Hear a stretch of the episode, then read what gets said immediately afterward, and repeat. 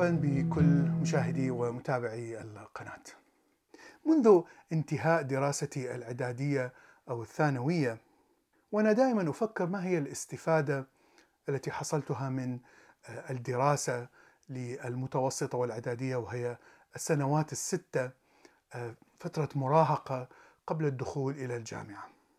وأنا أتكلم عن المواد المقررة في العراق في مدارس المتوسطة والثانوية في الثمانينات. وبعد أن عشت قريبا من الثلاثين سنة بعد هذه المرحلة الدراسية اكتشفت أن هناك مواد أساسية ومهمة جدا قد تفيدني في حياتي إذا درستها في هذه المرحلة. وأعني بها المشاكل العامة سواء كانت صحية أو اجتماعية التي نمر بها خلال الحياة. ولهذا أعتقد أن هناك مواد أساسية مهمة جدا ناقصة في هذه المرحلة من الدراسة. أول مادة هي تعليم المراهق كيف يفكر بشكل نقدي أو تحليلي. وبشكل خاص أكثر فلسفة علم المعرفة epistemology. أعتقد أن هذا الفرع من الفلسفة هو بالنسبة لي أهم فرع يجب أن يتعلمه كل إنسان خلال حياته. هذا ليس فقط يغربل الكثير من المعلومات الخاطئة التي نتعلمها ونحن أطفال، لكن أيضا يعلمك كيف تنقح المعرفة الصحيحة من المعرفة الخاطئة. وهذا شيء مهم جدا أراه في كل المجتمعات حتى في المجتمع الأمريكي. هناك شريحة كبيرة من البشر لا تعرف كيف تنقح المعلومات الخاطئة. وخاصة في زمن مواقع الاجتماعية التواصل الاجتماعي حيث انتشرت المعرفة الخاطئة بشكل أكبر بكثير عن ما هو سابق لهذه المواقع. أنا أعرف مثلا في نفس الفترة في القرن الماضي في مصر كانت تدرس الفلسفة لكن لا أعرف إذا كانت تدرس الإبستمولوجي علم المعرفة بشكل خاص. لكن في العراق لم نكن ندرس الفلسفة بشكل نهائي. كنا ندرس فقط ايديولوجية حزب البعث الحاكم. هذه الايديولوجية هي فعليا نسخة من ايديولوجية الحزب الشيوعي لكنها فقط منقحة وناقصة طبعا حتى يلغي فكرة أن الدين هو عبء طبعا ومشكلة اقتصادية كبيرة. لكن أيضا الأفكار التي كنا نأخذها في هذه الدروس هي فقط بروباغندا للفكرة القومية العربية. المادة الثانية هي تشريح جسم الإنسان وبالأخص الأمراض العامة التي نصاب بها خلال حياتنا الطويلة. هناك أمراض شائعة مثل السعال الشديد أو التهاب القصبات الزكام والإنفلونزا أو أمراض المعدة المنتشرة. وهناك أيضا أمراض نتيجة لنوع معين من الحياة مثل أمراض القلب لوجود السمنة وقلة الحركة أو أمراض الكبد لتناول مثلا الكحول بشكل مفرط أو أمراض الكلية لوجود مرض السكر إلى آخره. هذه الأمراض تقريبا يصاب بها نسبة كبيرة جدا من الناس الذين متقدمين بالعمر. هذه الأمراض مهمة جدا أن نتعلم لماذا تحصل؟ كيف تحصل؟ ما هي أعراضها؟ وكيف يتم العلاج إذا كان موجود. والأهم من ذلك الوقاية كيف نتقي من هذه الأمراض. طبعا مع شرح ودراسة كل مرض من هذه الأمراض يجب أن نفهم الأعضاء التشريحية وكيف تعمل في جسم الإنسان حتى نفهم كيف يؤثر عليها المرض ومن ثم كيف يتم العلاج أو الوقاية. ومن هنا تأتي فهم لتشريح جسم الإنسان فقط التي تخص هذه الأمراض. أنا طبعا مررت بكثير من هذه الأمراض ومن خلال إصابتي بهذه الأمراض تعلمت بأدويتها ومشاكلها وكيف تؤثر على الجسم وحتى أسلوب الوقاية لكن تعلمته بوقت متأخر. المادة الأخرى هي القانون. القانون الأحوال الشخصية، قانون الجنايات، كيف تعمل إجراءات الشرطة.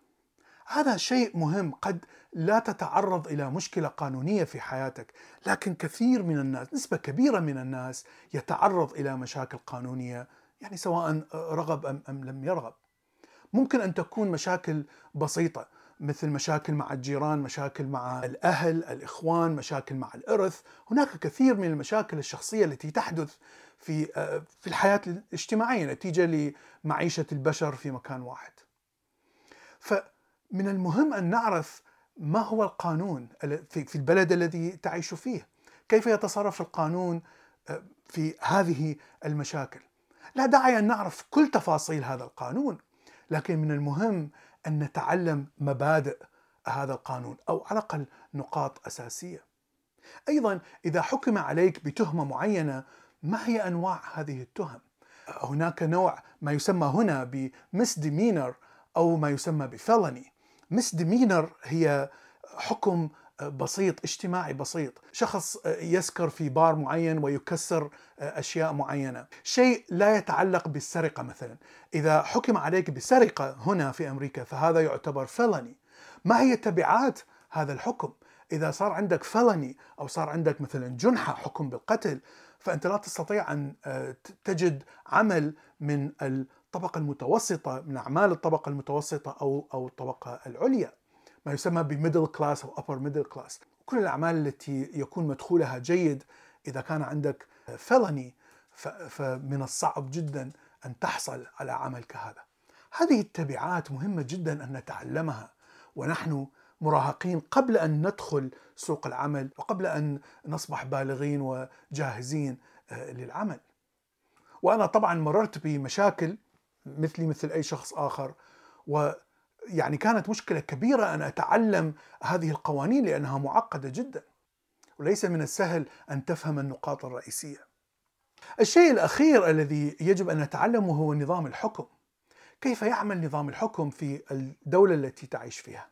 طبعا إذا كانت الدولة التي تعيش فيها هي ليست ديمقراطية أو دكتاتورية فلا يوجد أي فائدة من من هذا الدرس. لكن كثير من البلدان في العالم فيها نظام ديمقراطي. لكن النظام الديمقراطي يختلف تماما بين دولة وأخرى. هناك نظامين مثلا في العالم. النظام الفرنسي شخص واحد يكون هو الرئيس وهو الذي يشكل الحكومة وهذا الشخص عادة يأتي من حزب سياسي. فإذا أخذ هذا الشخص أغلب الأصوات فإنه يستطيع أن يكون حكومته من حزب واحد فقط وعادة تكون مدة حكم الشخص ثابتة ومقيدة يعني في النظام الفرنسي في النظام الأمريكي مثلا هناك دائما مدة معينة لا يستطيع الشخص يبقى فيها في هذا المنصب. النظام البريطاني يختلف تماما. الانتخابات تكون للأحزاب وليس لشخص معين. وحسب الأصوات التي تأخذها هذه الأحزاب تتشكل الحكومة من هذه الأحزاب حسب نسبة الأصوات. بمعنى آخر أن الحكومة تكون مشكلة من عدة أحزاب وليس من حزب واحد. وهذا النظام ديمقراطي أكثر من النظام الفرنسي أو الأمريكي، لكن طبعا يكون تشكيل الحكومة هش وصعب جدا لأنك تخلط ما بين أحزاب معارضة في في حكومة واحدة. فعادة تسقط هذه الحكومات بسرعة وهذه نراها بشكل واضح جدا في إسرائيل. فتعلم نظام الحكم بشكل عام مهم جدا ومعرفة ما هي السلطة القضائية، ما هي السلطة التنفيذية، كيف تعمل، ما هي سلطات الرئيس أو رئيس الوزراء، ما هي سلطات إذا كان هناك ملك أو رئيس جمهورية، كيف يصوت البلد على قرارات مهمة جدا مثل الحرب، كيف يصوت البلد على قرارات تغير من الاقتصاد. هذه قوانين موجودة ومرسخة في مثلا كثير من الدول في العالم. وأعتقد أنها مهمة ومفيدة جدا لأي إنسان يريد أن يفهم كيف يعمل البلد الذي يعيش فيه. وإضافة إلى ذلك هي القوانين التي تتحكم بالاقتصاد. فمثلا ما هي قوانين الضرائب؟ كيف تحسب الضرائب؟ هناك كثير من التفاصيل التي ستؤثر على يعني دخلك، ستؤثر على قيمة الضرائب التي ستدفعها إلى آخره. مع أن هناك أشياء مفيدة تعلمتها في هذه المرحلة، لكن أكثر المعلومات التي فادتني في حياتي هي قراءتي للكتب وليس من المدرسة. أرجو أن يكون هذا الفيديو مفيدا شكرا لكم وإلى اللقاء في حلقة